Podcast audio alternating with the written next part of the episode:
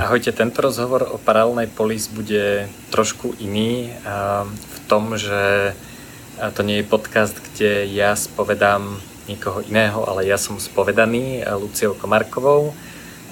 Chcela napísať článok o Paralelnej Polis, a tak sme sa dohodli na rozhovore a audio a video verziu zverejňujeme v tomto podcaste. A pozdravujem s Panami, bol to podcast, ktorý sme natočili vďaka videokonferenčným technológiám a teda a neviem, či bude kvalita zvuku a obrazu až taká dobrá, ako to zvyčajne býva, ale je to prvý z podcastov, kde skúšam takú inú techniku a to je práve to, že mňa niekto spovedá, vďaka tomu dokážem povedať a, veci k danej, alebo myšlienky k danej téme tak, že ich niekto pochopí. A tento spôsob vlastne idem skúšať aj pri písaní mojej novej knihy a, o financial surveillance, to znamená finančnému špehovaniu a cenzúre. A trochu sa tejto téme venujeme aj v tomto podcaste.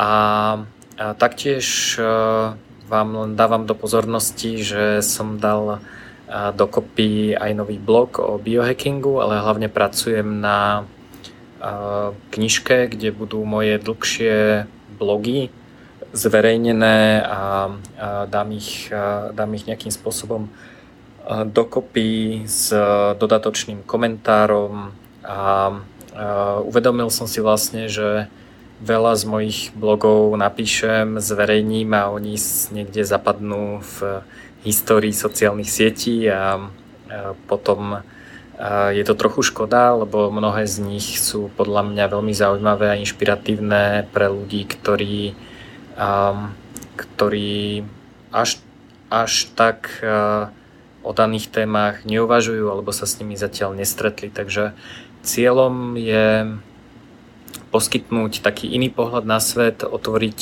čitateľom hlavu a, a sprístupniť im nejaký iný typ rozmýšľania, na aký sú zvyknutí.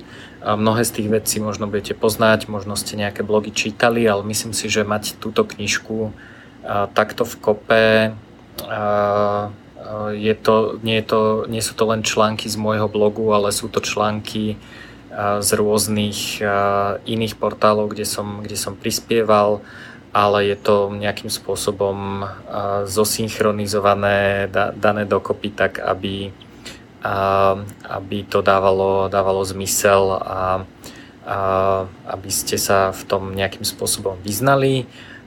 Spravil som tam zo pár intro kapitol, ktoré popisujú taký nejaký môj globálny pohľad a tie témy, ktorým sa tam budem venovať, sú samozrejme sloboda, hackovanie, podnikanie, trošku biohacking a kryptomeny. Takže ak vás zaujímajú nejaké moje úvahy, rady, nápady a hacky na tieto témy, tak, tak sa určite prihláste do môjho mailing listu. Knižka pôjde von už čoskoro, už vlastne len finišujem grafickú sadzbu a nejakú crowdfunding kampaň a tlač, takže, takže knižka je na spadnutie a ak si chcete v lete pri pláži niečo čítať, tak verím, že, verím, že to stihnete a, alebo to, to stihnem skôr ja a ak sa nechystáte práve teraz na dovolenku. A, takže Lucia Komarková, ktorá ma spovedá, je veľmi zaujímavý človek, venuje sa, a, venuje sa kryptoanarchii, slobode, pomáha v Paralelnej Polis aj v Paralelnej Polis, je členkou Students for Liberty a má teda pre mňa nejaké úvodné otázky o tom, čo je to Paralelná Polis, ako to funguje, prečo sme ju založili a na čo to teda je celé dobré. Takže ak ešte stále neviete, o čom je táto myšlienka, alebo ste neboli v Paralelnej Polis, žijete niekde inde ako v Bratislave alebo v Prahe, tak sa verím niečo dozviete a a prajem príjemné počúvanie. Pozdravujem z krásnej Panamy. A sme ready. Super. Tak ťa pozdravujem okay. Z mrakodrapov, teda spoza mrakodrapov. Tuto za mnou je Tichý oceán. Neviem, či to vidíš? Vidím to a ja te zdravím z Paralelní Polis. Všetko tak. Takže ja z Panama City budem tebe v Polis rozprávať o Polis. To sa mi páči. Jo, přesně tak. A já jsem zvyklá, že bývám ro- v roli uh, toho, kdo je dotazován. Takže si to dneska asi poprvé vyměním. Perfekt. Ty většinou býváš ten, kdo dotazuje, takže si to taky vyměníš. Asi ano. Já bych chtěla tak nějak stručně popsat historii vzniku Paralelní Polis a nemyslím tím přímo jako baráku, ale toho konceptu. Uh-huh. Uh, je to vlastne myšlienka Václava Bendy, ktorý, uh, ktorý v nejakom momente teda precitol a zhodnotil, že politické riešenie problémov nefunguje, lebo je buď drahé, alebo treba používať násilie. Uh, vtedy teda myslel naozajstné násilie, že treba spraviť revolúciu na námestí alebo niečo podobné. A Uh, vlastne zamýšľal sa nad tým, ako, ako to poňať inak, inak ako vlastne uh, okrem politického riešenia, ako, ako vytvoriť nejakú alternatívu, ktorá funguje hneď a nemusíme sa doprosovať politikov, aby naše problémy vyriešili za nás. Takže uh, úplne prakticky ten koncept vyzerá tak, že uh, môj taký obľúbený príklad je, že keď je povinná školská dochádzka a, a musia deti chodiť do školy a učiť sa marxizmus, leninizmus alebo e, občiansku náuku alebo proste čokoľvek, a s čím rodičia nesúhlasia, a tak stále majú rodičia možnosť e, zobrať e, päť spolužiakov a večer na byte v kuchyni im spraviť prednášku o niečom inom zaujímavom.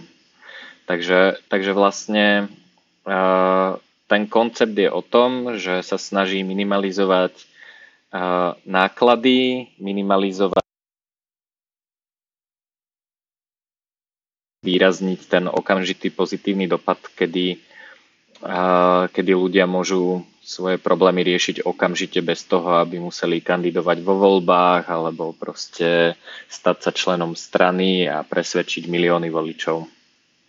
Takže to je taký prístup. No a samozrejme v čase Václava Bendy riešili uh, takýmto spôsobom úplne iné témy. Riešili to, aby sa vôbec mohli stretávať, vymieňať si informácie, praktizovať náboženstvo, vzdelávať sa a obchodovať spolu. V dnešnej dobe riešime úplne iné veci, snažíme sa vystúpiť z systému, z toho klasického finančného systému, snažíme sa vystúpiť z Nejakých, nejakých takých defaultných vzťahov. Napríklad teraz bude v Bratislavskej Paralelnej Polis prednáška o tom, ako sa dá vyriešiť manželstvo, respektíve partnerský zväzok. Je nám úplne jedno, či sa jedná o muža ženu, dvoch mužov, dve ženy, alebo akúkoľvek kombináciu, zvieratka, čokoľvek. A na dobrovoľnej báze. To znamená, že ľudia si môžu podpísať kontrakt, podpísať záveď, povedať si, ako sa, ako chcú, aby prebiehalo prípadné dedické konanie, prípadný rozvod, ako, ako, má, ako má zbehnúť v prípade nejakých zdravotných problémov, ako sa, ako sa zariadia, môžu si zmeniť meno a tak ďalej. A všetko toto vlastne mimo toho klasického štátneho frameworku manželstva alebo registrovaného partnerstva. Takže je to teda niečo, čo môžeme urobiť hneď. Možno to nemá všetky tie super, super fičúrky toho klasického štátneho manželstva, ale nemusíme čakať a dúfať, že politici uznajú, že zväzky nemusia tvoriť len muži a ženy, ako to máme na Slovensku napríklad v ústave, ale môžeme, môžeme to vlastne vyriešiť hneď tak dobre, ako sa dá. Takže to je uh, historicko-súčasná vsúka o, o tom, že ako ja vnímám paralelnú polis. Mně se strašně líbilo, když si říkal ten příklad z Wikileaks, a kdy vlastně Pentagon nakázal Paypalu, Vize, Mastercardu a všem tady těm, těm větším společnostem uh, zakázat uh, příspěvky pro Wikileaks.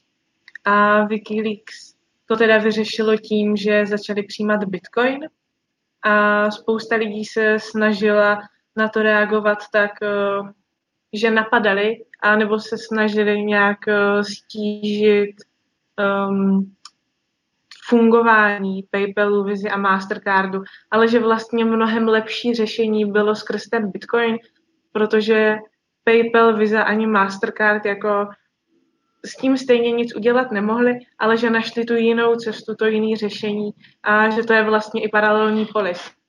Mhm. Že se nesnaží uh, sbírat miliony na kampaně politický a vlastně je to nemožný. Tou politikou něco změnit tak, jak my bychom chtěli, ale prostě si založíme paralelní společnost, ve které děláme věci tak, jak chceme. Je to tak, uh, ono to nie je nemožné, ale je to podľa mňa veľmi drahé a veľmi neefektívne, že ľudia, ktorí si cenia svoj život a svoj čas, tak Uh, ako dá sa, uh, ja neviem, uh, je kopec ako úspešných politických kampaní, ja neviem, za právo žien voliť, alebo, uh, alebo za zrušenie rasovej segregácie a tak ďalej. Ale všetko je to tak náročné, že, že vlastne uh, vybudovať funkčné paralelné riešenie je rýchlejšie, čo je dosť zaujímavé, pretože Uh, intuícia hovorí, že, že ako jednoduchšie je opraviť niečo, čo je pokazené, lebo možno to už má osemdesiat percent toho, čo chceme a vlastne už len tých dvadsať percent treba doladiť. Ale vlastne ten politický proces je tak strašne neefektívny, že je oveľa jednoduchšie to spraviť uh, od začiatku z nuly na, na tých sto percent tak, ako to chceme. Uh, je tam samozrejme kopec vecí, kedy to, kedy to takto nejde. A mne sa páči teda na, na tom príklade z Wikileaks hlavne to, že, že ten Bitcoin je taká nenásilná uh, verzia. Hej? Že ako môžeme hádzať dlažobné kocky do virtuálneho výkladu Visy a Mastercardu, ale, ale to aj tak nepomohlo. Hej? Že to sa stalo, robili to nejakí ľudia, ktorí boli nahnevaní, ale vlastne výsledok Uh, uh, to nemalo žiadny, minimálne nie pozitívny. A takže, takže toto riešenie je, je podľa mňa zaujímavejšie. A na tom príklade na tom príklade Wikileaks sa mi páči ešte to, že alebo páči. Dobre to demonstruje tú štruktúru moci dnes. Že um, že ono to nebolo tak, že ako Pentagon vydal vyhlášku, že, že bankové inštitúcie a money transmittery v ú es á nesmú príjmať platby pre Wikileaks. Hej? Že to boli všelijaké zákulisné tlaky a, a že ono vlastne, my ani nevieme, že odkiaľ momentálne prúdi tá moc. Čiže to, čo ľudia vidia, že že kto vlastne rozhoduje, kto, kto vytvára tie pravidlá, tak ono to je v skutočnosti o dosť zložitejšie. Pekný príklad je, keď už sme pri tých finančných veciach, napríklad tu v Paname. Panama sa dostala v piatok znova na tzv.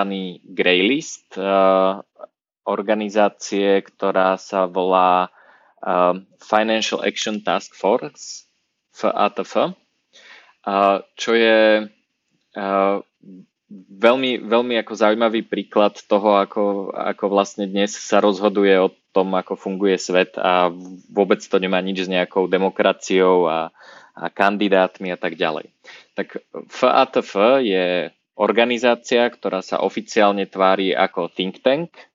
Vznikla, myslím, koncom osemdesiatych rokov sedí v Paríži v, tých istý, v tej istej budove ako ó é cé dé a vydáva odporúčania proti praniu špinavých peňazí. Všetci sa tvária, že tie odporúčania sú strašne nezáväzné, že to je len vlastne, oni sú len think tank, ktorý navrhuje, ako by veci mali fungovať. Um, ale uh, keď sa krajina dostane na blacklist, tak vlastne stratí, uh, alebo greylist, sú, sú teda uh, rôzne úrovne toho, kam sa môže dostať, tak stratí vlastne možnosť uh, uh, zapojiť sa do toho medzinárodného finančného systému. Keď sa Panama naposledy dostala na tento greylist, uh, uh, myslím, že ich uh, odtiaľ dali preč v roku dvetisícšestnásť, uh, tak predtým, predtým rokom dvetisícšestnásť stratila deväťdesiatpäť percent korešpondenčných bank, ktoré potrebujú na, na prevodné príkazy. Čiže uh, medzinárodné prevodné príkazy. Čiže uh, je tu vlastne momentálne, som sa... Uh, stretol s nejakými ľuďmi z bankového sektora, oni sú v úplnej panike, oni nevedia teraz, čo majú robiť. Čo je na tom najzaujímavejšie, tak všetky tie odporúčania, ktoré, ktoré im ef á té ef dalo, tak Panama splnila. Boli tam také veci, že vyhýbanie sa plateniu daní má byť trestný čin. Hej, tak to uzákonili, je to tu trestný čin. Mali uh, spolupracovať s daňovými úradmi, s organizáciami, ktoré bojujú proti money launderingu.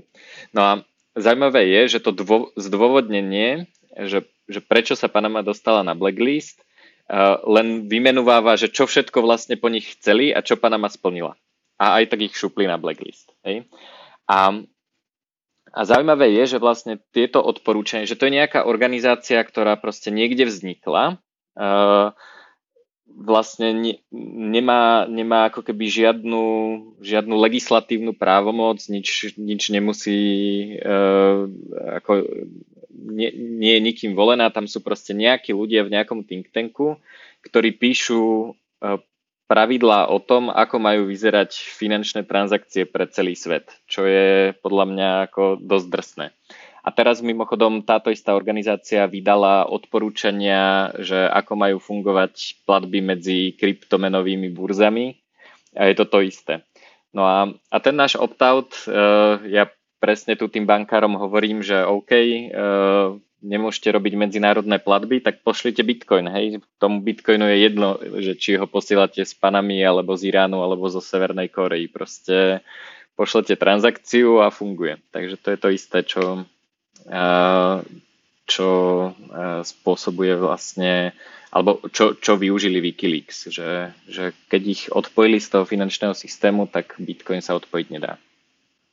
A myslíš si, že lidi začnou využívat to virtuální prostředí k tomu, aby tvořili uh, paralelní společnosti, třeba jako virtuálně, ne fyzicky, tak jako paralelní polis, protože v dnešní době, kdy není taková edukace, co se kryptoanarchie týče, nebo různých opt-out možností, ale jestli lidi začnou využívat toho, že prostě se vyvlíknou z nějakých státních regulací, zákonů, tím, že budou využívat anonymizační systémy a kryptoměny.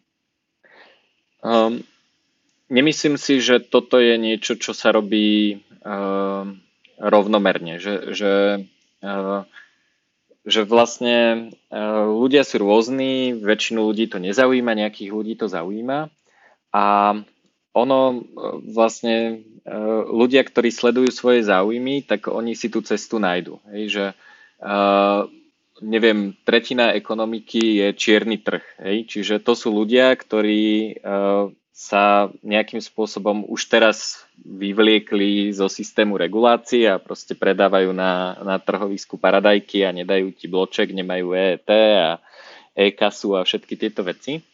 Čiže ja si myslím, že ľudia sú oportunisti. Hej? Že ad, a, napríklad adopcia kryptomien v Latinskej Amerike vyslovene závisí od toho, že aké sú regulácie. V Európe Uh, nemáme tu potrebu, že teraz uh, super prejdeme všetci na krypto, pretože, pretože obyčajné bankové prevody SEPA platby do nejakej miery fungujú. Hej, keď chcem poslať pol milióna eur, tak, tak je to problém, lebo, lebo sama banka všeličo pýta a nemusí tá platba prejsť.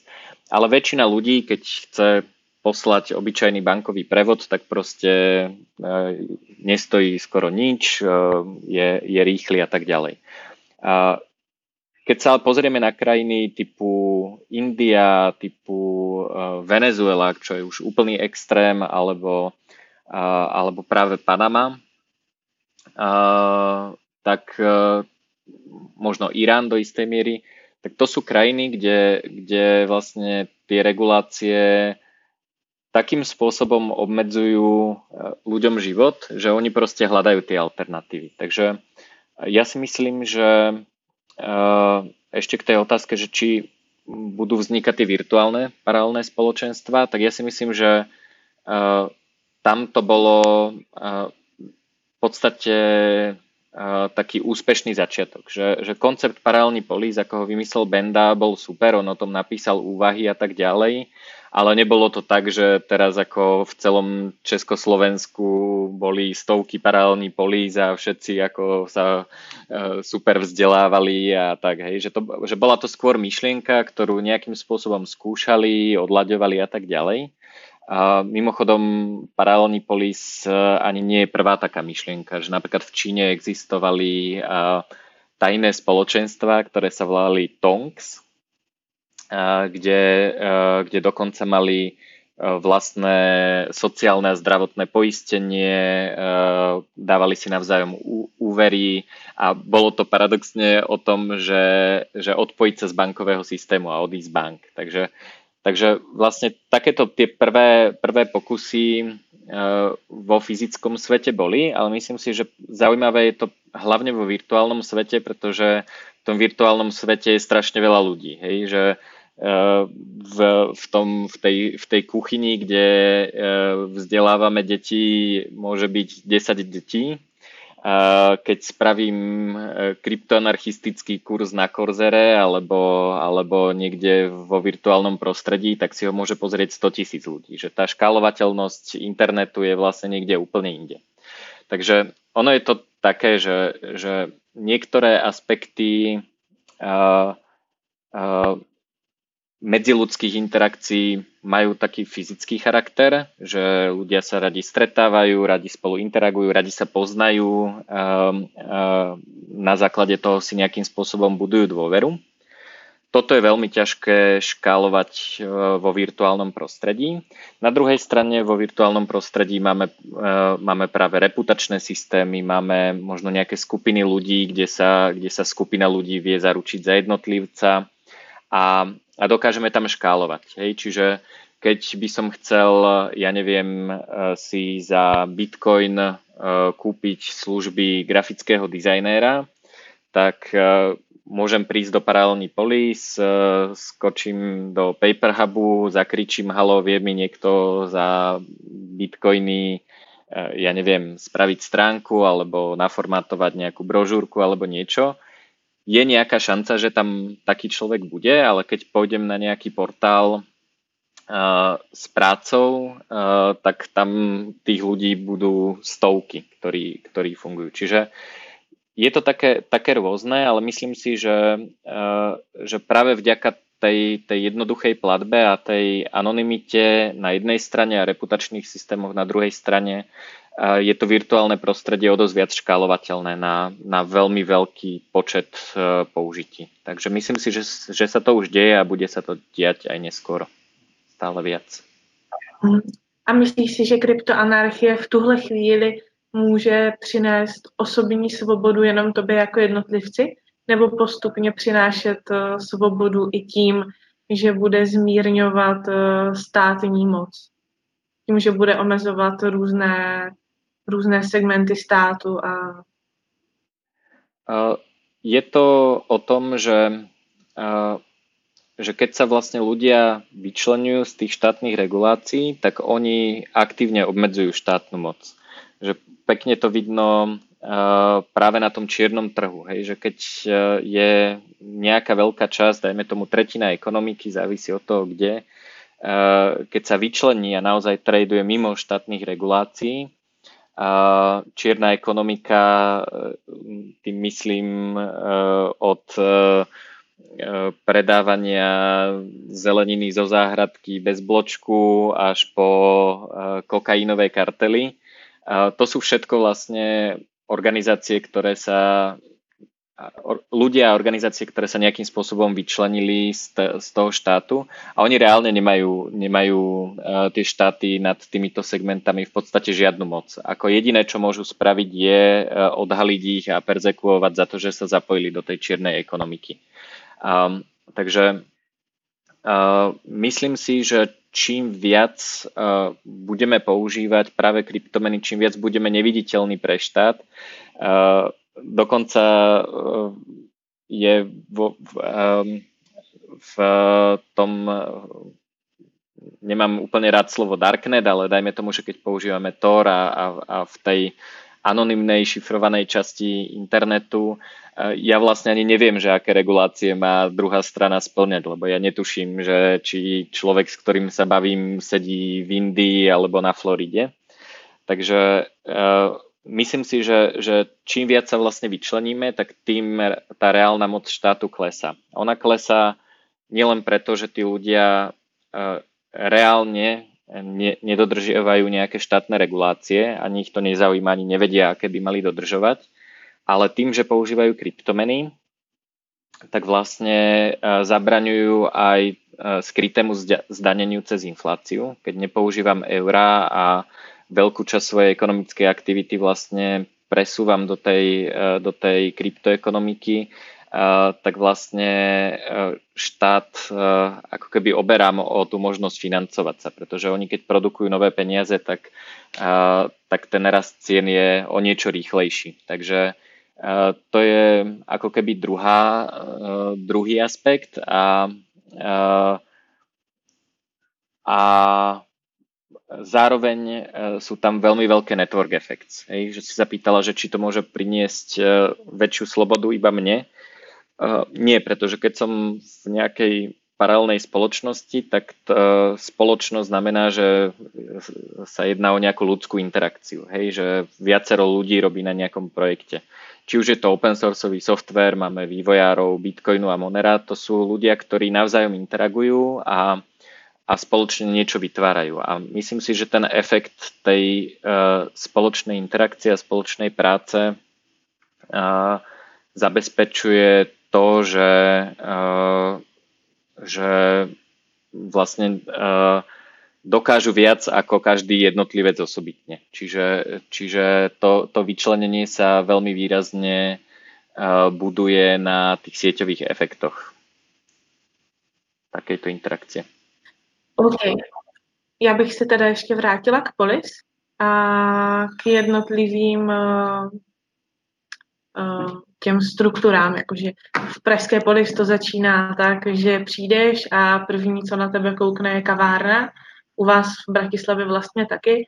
A tak co si slibuješ? Nebo bereš třeba kavárnu jako to první střetnutí s uh, tou paralelní společností nebo kryptoměnami a potom to ostatní jako nadstavby? Jasné, takže kaviareň, kaviareň ja vnímam ako takú recepciu paralelnej spoločnosti, pretože umožňuje vlastne ľuďom zoznámiť sa s tými myšlienkami. A nie sú to len kryptomeny, že v kaviarni hrá Creative Commons, čiže open sourceová hudba a tým pádom neinteragujeme s nejakými centralizovanými organizáciami, ktoré vyberajú poplatky za autorské práva. A máme tam kopec objektov, ktoré sú vytlačené na tri dé tlačiarni, čiže vlastne ako keby obchádzame veľkú časť toho dodávateľského reťazca, klasického a tak ďalej. No a ono, ten efekt, ktorý tam je, je, že keď tam príde náhodný človek z ulice, tak on je najprv trochu zmetený. On, on sa tak pozerá, že kde sa to dostal, ne, nevie si tu uh, nič kúpiť, uh, bez toho, aby si kú, teda nainštaloval nejakú kryptomenovú peňaženku. Um, nie je to úplne, ako ani, ani ten prístup tých baristov nie je taký úplne štandardný ako v štandardnej kaviarni. Čiže tí ľudia sú najprv takí trochu vykúkaní a ja to vnímam ako, ako taký filter, ktorý,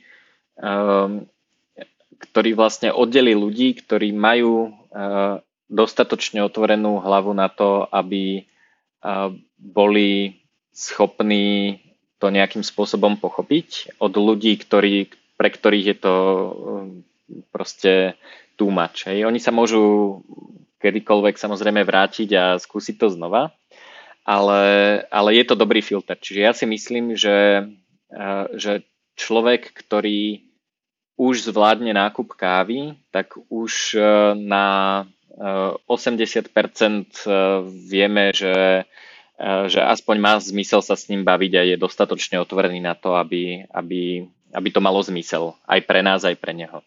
No a tá káva je fajn aj v tom, že ja, ja vždy hovorím, že čo sa týka kryptomien, tak sú dve možnosti, ako ľuďom sprostredkovať to, že čo sú to kryptomeny a ako sa používajú. Bude to minimálne hodinová prednáška, veľmi pravdepodobne dvojhodinová, alebo je to päťminútová interakcia s automatom a s postterminálov, na ktorého konci je, je káva. Čiže uh, väčšinou teda ľudia, keď im niekto teoreticky vysvetľuje, toto takto funguje a tu sú kú ér kódy a kľúče a tak, tak to trvá strašne dlho, kým to pochopia. Ale keď uh, im povieme OK, tak tu máš na začiatku desaťeurovú bankovku, nainštaluješ si aplikáciu, takto si kúpiš krypto a takto si za dve eurá kúpiš espresso, a tak je to veľmi rýchla cesta. Tí ľudia sú z toho vlastne šťastní, pretože oni si mysleli, že kryptomeny sú ako niečo, na čo treba mať dve PhD z matematiky a informatiky, aby to vôbec pochopili. Ale pritom to tak nie je, pretože e, paradoxne, keď sa opýtaš väčšiny ľudí, že či vedia, ako vznikajú eurá, kde sa vzali a tak ďalej, tak to tiež nevedia. A, a na to, aby, aby ich používali, tak to ani nemusia vedieť. Takže, e, takže tá káva je vlastne náš prostriedok, ako, ako ľuďom sprostredkovať ten prvý zážitok s kryptomenami a oni, oni sú potom so sebou veľmi spokojní. Oni, oni proste zistia, že aha, ja som zvládol niečo, čo vlastne má byť akože ťažké a, a normálni ľudia to nezvládajú, takže už, už som vlastne uh, už som uh, uh, dostatočne dobrý na to alebo dostatočne šikovný na to, aby som zvládol nejakú vec, o ktorej ako my všetci okolo rozprávali, že to je strašne náročné a treba to pochopiť a je to hrozne nebezpečné a tak. A my máme v Bratislave ešte ďalší aspekt, ktorý tiež súvisí s tým otváraním hlavy. Ja myslím, že v Prahe to už tiež začína. To je biohacking, to znamená, že snažíme sa mať v Polis produkty v kaviarni, ktoré nie sú úplne štandardné a vlastne nám pomôžu vyhekovať naše telo. Ja som teraz o tom písal akurát taký úvodný blog, že čo to je biohacking, ako to funguje, ale tak cieľom je podporiť ľudí v tom, čo chcú dosiahnuť. Ak sa chcú vyrelaxovať, tak tam máme adaptogénne huby na vyrelaxovanie, ak sa chcú uh, nakopnúť, tak tam je bulletproof káva, alebo tiež iné adaptogénne huby, alebo uh, unfair advantage na produkciu energie a tak ďalej. Čiže to je zase niečo, že OK, tak uh, našim cieľom nie je filozofovať, ale dosiahnuť naozaj praktické zlepšenie teraz. Hej. Čiže nemusíme lobovať za to, aby, aby prestali dávať deťom v škôlke cereálie, ale proste zaujímajme sa o to, že, že čo jeme a ako fungujeme. Takže to je kaviareň. Potom si sa pýtala ešte na ostatné časti. V Bratislave máme coworking space, a, ktorý, ktorého cieľom je podporiť jednak ľudí, ktorí sa chcú zapojiť do tej paralelnej spoločnosti a niečo vytvárať, a potom aj startupy. Uh, začali sme v Bratislave vlastne prvým kolom uh, startupového inkubátora, ktorého cieľom je vlastne naučiť uh, ľudí rozmýšľať ako podnikatelia, nie ako, ako zamestnanci. Znamená, ako vytvárať nápad, ako ho zhodnotiť, ako ho vyskúšať na trhu, že či teda má zmysel, že či funguje, Uh, ako robiť marketing uh, a, a ako ho vyľaďovať a tak ďalej. Čiže um, je to taká taká úvodná škola podnikania, ale podnikanie nie v zmysle, že takto sa počíta dé pé há, takto sa účtuje a, a takto sa splňajú regulácie, ale podnikanie v zmysle toho, toho prístupu k riešeniu problémov. Paralelná polis ako taká je predstaviteľom niečo, čo ja nazývam podnikateľský aktivizmus. To znamená, že nie je to aktivizmus typu Greenpeace, že poďme demonštrovať, aby vypli jadrovú elektráreň, ale je to, je to ultrakonštruktívny prístup. To znamená, vďaka, vďaka tomu, že identifikujem vo svete nejaký problém, tak skúsim zistiť a skúsim vymyslieť podnikateľský nápad, ako, ako môžem, nielen nápad, ale teda aj funkčný biznis model, aký môžem tento problém vyriešiť. A pri tom podnikateľskom aktivizme to nemusia byť iba ziskové firmy. Paralelná polis je občianske združenie, v Prahe je to spolek.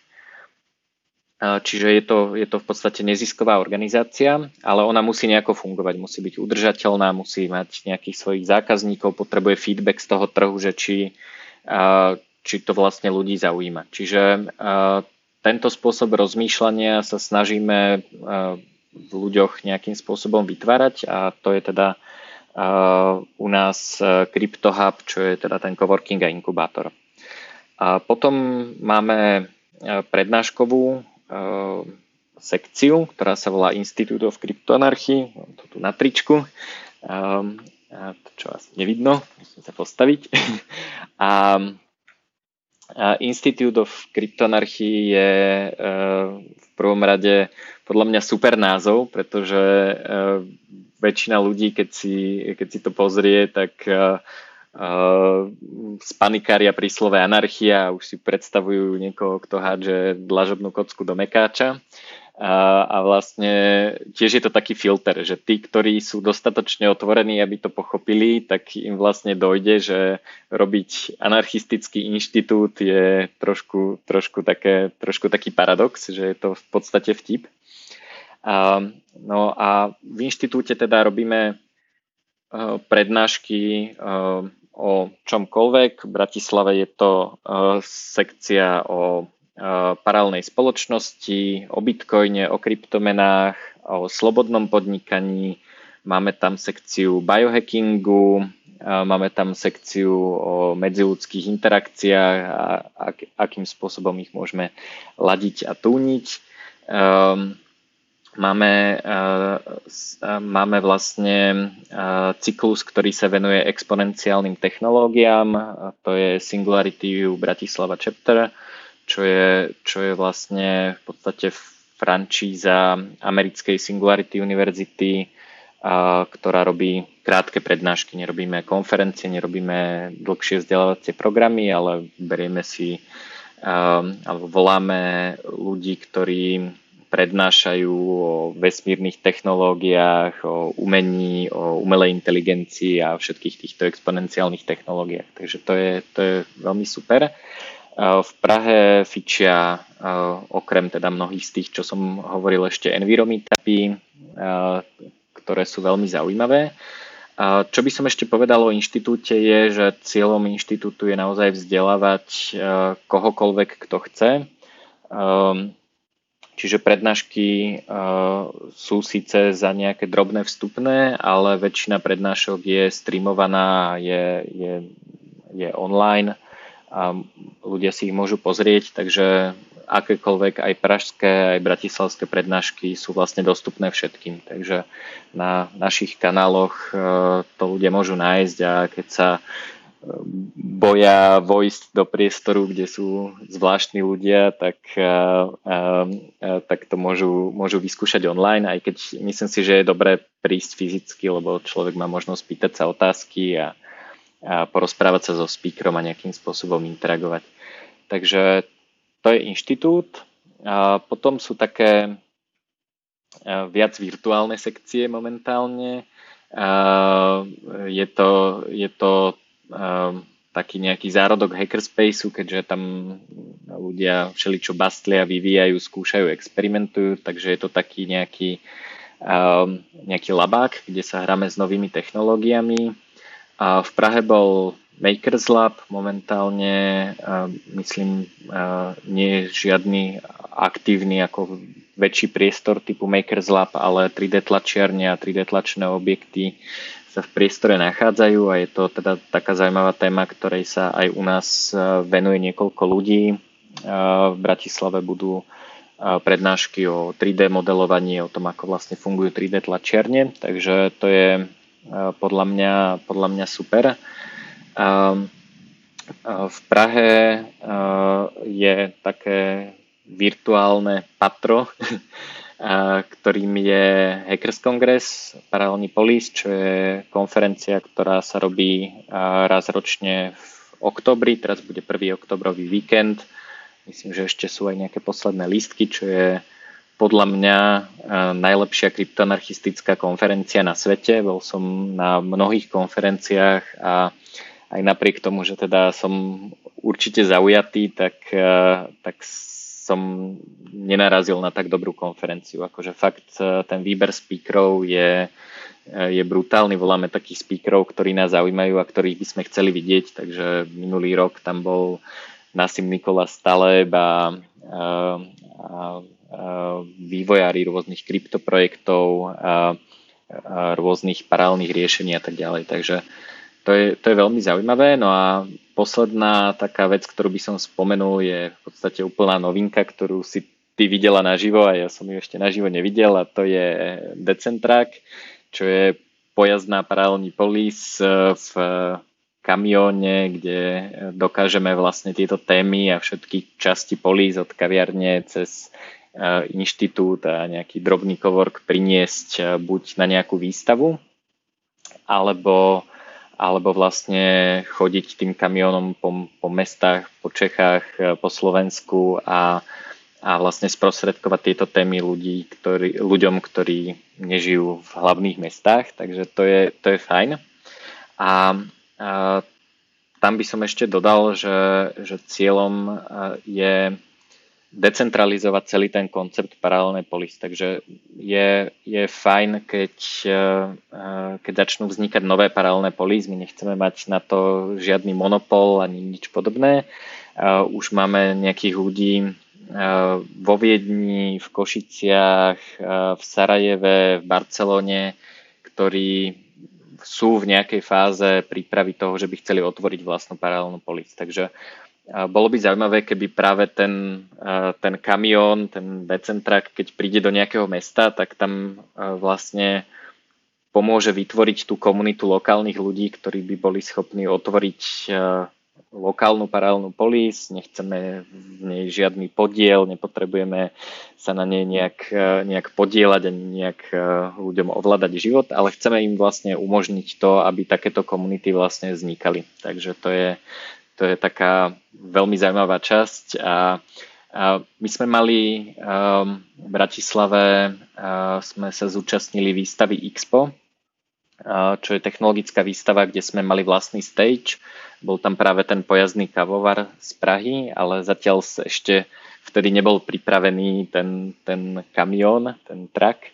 A, ale teraz na Maker's Fair vlastne bol asi prvýkrát verejne. Takže, a, takže to je niečo, čo je podľa mňa veľmi zaujímavý projekt.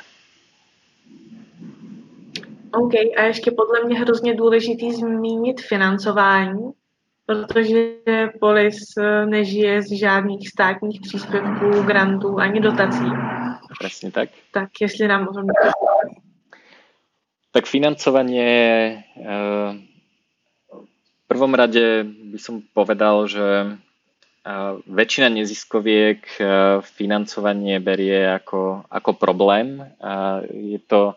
Je to taký ten prístup, že, že vymyslím si, robím útulok pre psov a nikto mi nechce dať peniaze a je to proste, uh, vnímam to ako, ak, alebo veľa tých neziskoviek to vníma ako, ako veľkú nespravodlivosť uh, voči ich skvelému projektu. A ja to vnímam opačne. Ja to vnímam tak, že to, či sme schopní získať financovanie, je priamým obrazom toho, že či vlastne tým ľuďom poskytujeme nejakú hodnotu.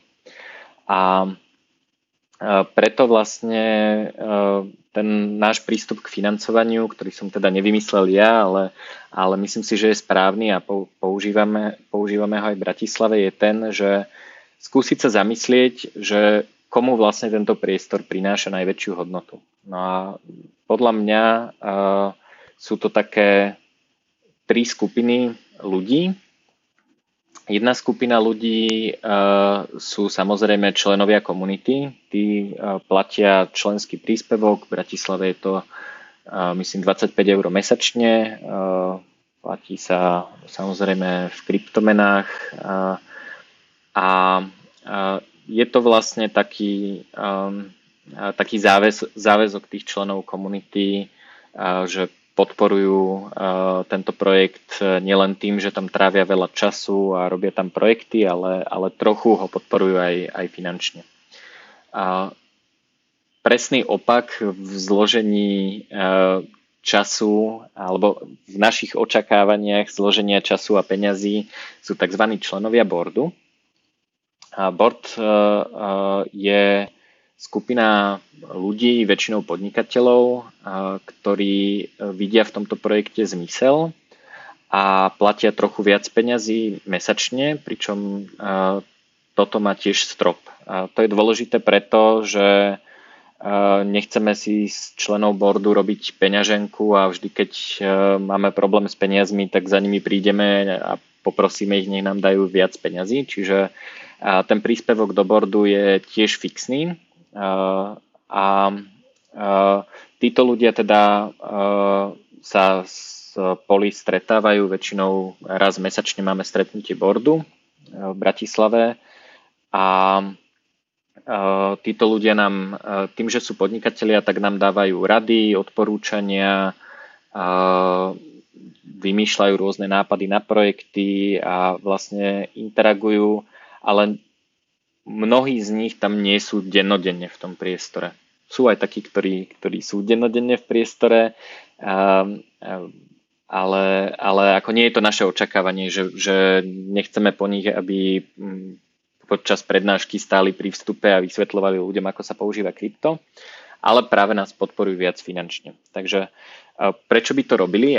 Hovoril som pred chvíľou, že sme hľadali ľudí, pre ktorých ten priestor má hodnotu. No a Paralelná polis vlastne vytvára podľa mňa veľmi dôležitú spoločenskú funkciu a to je budovanie ekosystému paralelnej spoločnosti. To znamená, náš cieľ je vytvárať alebo pomáhať tomu ekosystému od kryptomien cez paralelné vzdelávanie a všetky tie veci, podnikanie, všetky tie veci, o ktorých som hovoril. A vlastne Toto, tí, tí podnikatelia sú ľudia, ktorým toto príde ako dobrý nápad a ktorí sú potom e, schopní a ochotní stavať na tom, e, na tom ekosystéme, ktorý vlastne, vlastne tá Paralelná polis podporuje. Um, pri ekosystémoch je taká dôležitá informácia e, povedať to, že, e, že budovanie ekosystémov e, ešte tá fáza, kedy si ľudia až tak nekonkurujú. Hej, že keď máme platobné brány na krypto, účtovníkov, ktorí tomu rozumejú, právnikov, ktorí rozumejú paralelnej spoločnosti a, a ich potrebám, rôzne bitcoinové automaty, zmenárne a tak. A tak toto sú firmy, ktoré si nejakým spôsobom možno konkurujú, ale, ale oveľa väčšiu hodnotu má pre nich práve to, že ten ekosystém existuje a funguje. Takže je to, je to pre nich o to, o to hodnotnejšie, že, že vlastne budujú niečo, na čom sú oni schopní stavať nejaké svoje ďalšie podnikanie. Čiže pre mnohých je to filozofická vec a chcú, aby niečo také proste existovalo, ale pre mnohých je to, je to priamo ako keby benefit, že majú nejakú organizáciu, ktorá pomáha vlastne to, to, to vytvoriť tú spodnú vrstvu. No a potom tou treťou časťou, ktorá podporuje Paralelnú Polis, je širšia komunita, je to kryptokomunita, sú to ľudia, sú to biohackeri, sú to ľudia, ktorí proste využívajú ten priestor na tie veci, na ktoré sa teda zvonku, ktoré, ktoré sú zvonku viditeľné, teda prídu na kávu, prídu na prednášku, zaplatia vstupné, prídu pracovať do kovorku a vlastne využívajú tie jednotlivé služby Paralelnej Polis. A to je tiež veľmi, veľmi dôležitá časť, ale nielen financovania, ale aj tej spätnej väzby z trhu, že že my keby sme mali úplne prázdnu kaviareň a nikto by k nám nechodil na kávu, tak vieme, že niečo robíme zle. Vieme, že buď máme zlú kávu, alebo to nevieme, nevieme tam tých ľudí zavolať, nevieme im ponúknuť to, čo potrebujú. Takže, um, takže to je vlastne pre nás informácia o, o tom, že či to, čo robíme, že či o to, o to je záujem a že či to ľudia vlastne nejakým spôsobom chcú. Takže to sú tri zdroje financovania. Potom samozrejme občas ešte prenajímame priestor firmám, keď potrebujú niečo tam natáčať, fotiť, prednášku a tak ďalej, čo je tiež zaujímavý feedback, že sa neboja s nami spolupracovať a sú ochotní nám zaplatiť v kryptomenách, čo je teda tiež zaujímavé, že aj, aj, aj firmám to nejakým spôsobom dokážeme sprostredkovať. OK, tak vzhledem k tomu, že mi za chvilku začíná přednáška, Dobrně. tak uh, bych zhrnula asi nějakým krátkým zhrnutím, teda co pro tebe Polis uh, znamená, zhrnutím tady tohohle všeho. Tak pre mňa osobně je Polis priestor, uh, v ktorom sa v prvom rade vytvára komunita a tá komunita je založená na hodnotách.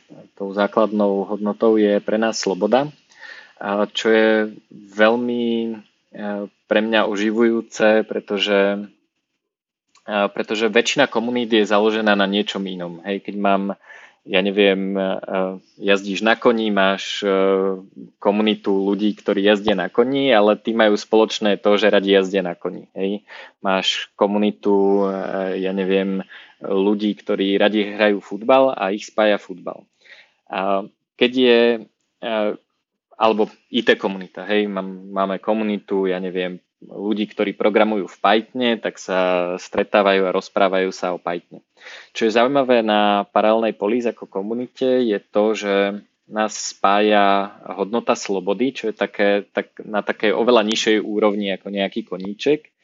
A, a A vlastne tá komunita je dosť rôznorodá. Keď sa stretnem so sto programátormi v Pythone, tak oni sú si dosť podobní, lebo riešia, riešia veľmi podobné problémy. A v Paralelnej Polis je pre ľudí dôležitá sloboda, ale niekto podniká s nehnuteľnosťami, niekto gambluje s kryptom, niek- niekoho, niekoho zaujíma slobodné vzdelávanie a A je to tým pádom pestré a to je pre mňa zaujímavé, pretože to sú, to sú veci, ktoré, ktoré, ktoré sa môžeme naučiť a, a zároveň si rozumieme na takej oveľa hlbšej úrovni, ako, ako len, že máme podobné záľuby. Takže pre mňa Paralelná Polis ako taká je hlavne o komunite ľudí, ktorí chcú robiť veci lepšie, ktorí radi experimentujú a radi využívajú svoju slobodu. Super, tak jo, tak moc děkuju. Tak ďakujem aj ja, uži si prednášku. Dobře, tak jo, tak sa mi hezky a uži si Panamu. Ďakujeme za počúvanie tohto podcastu, verím, že ste sa niečo zaujímavé dozvedeli. Ak vás zaujala časť o organizácii ef á té ef, o nejakej finančnej cenzúre a odpočúvaní a diktatúre o tom, ako vznikajú vlastne regulácie vo finančnom sektore a že to nie je úplne demokratický proces, tak na to sa môžete, o tom sa môžete dozvedieť viac z mojej pripravovanej knižky Financial Surveillance and Crypto Utopias. A predpokladám, že ju dokončím a bude sa dať kúpiť niekedy koncom leta, začiatkom septembra. Mala by určite byť pripravená na Hackers Congress Paralelný Polis v Prahe, ktorý je prvý októbrový víkend. Ak nemáte náhodou lístky, tak odporúčam čo najskôr kúpiť, pretože lístky sa veľmi rýchlo zvyknú vypredať a je to naozaj dobrá akcia. A taktiež som spomínal na začiatku, že chystám knižku s úvahami a článkami o slobode, biohackingu, kryptomenách, podnikaní a, a slo, v podstate filozofii slobody. A takže ak vás aj tieto témy zaujímajú, tak sa prihláste do môjho bežného podcastového mailing listu a určite sa dozviete o tom, keď táto knižka vyjde von. A ak si chcete pozrieť nejaké alebo prečítať už nejaké texty, tak veľa z tých textov, ktoré nájdete v knižke, nájdete aj u mňa na blogu juraj bednar bodka io. Takže ďakujem ešte raz, že ste počúvali a teším sa na ďalšie podcasty. Veľmi pravdepodobne budú a ďalšie podcasty robené tiež týmto spôsobom, že mňa niekto spovedá, ale potom už budem aj ja zase spovedať iných ľudí. Takže prajem príjemné leto a majte sa pekne. Čaute.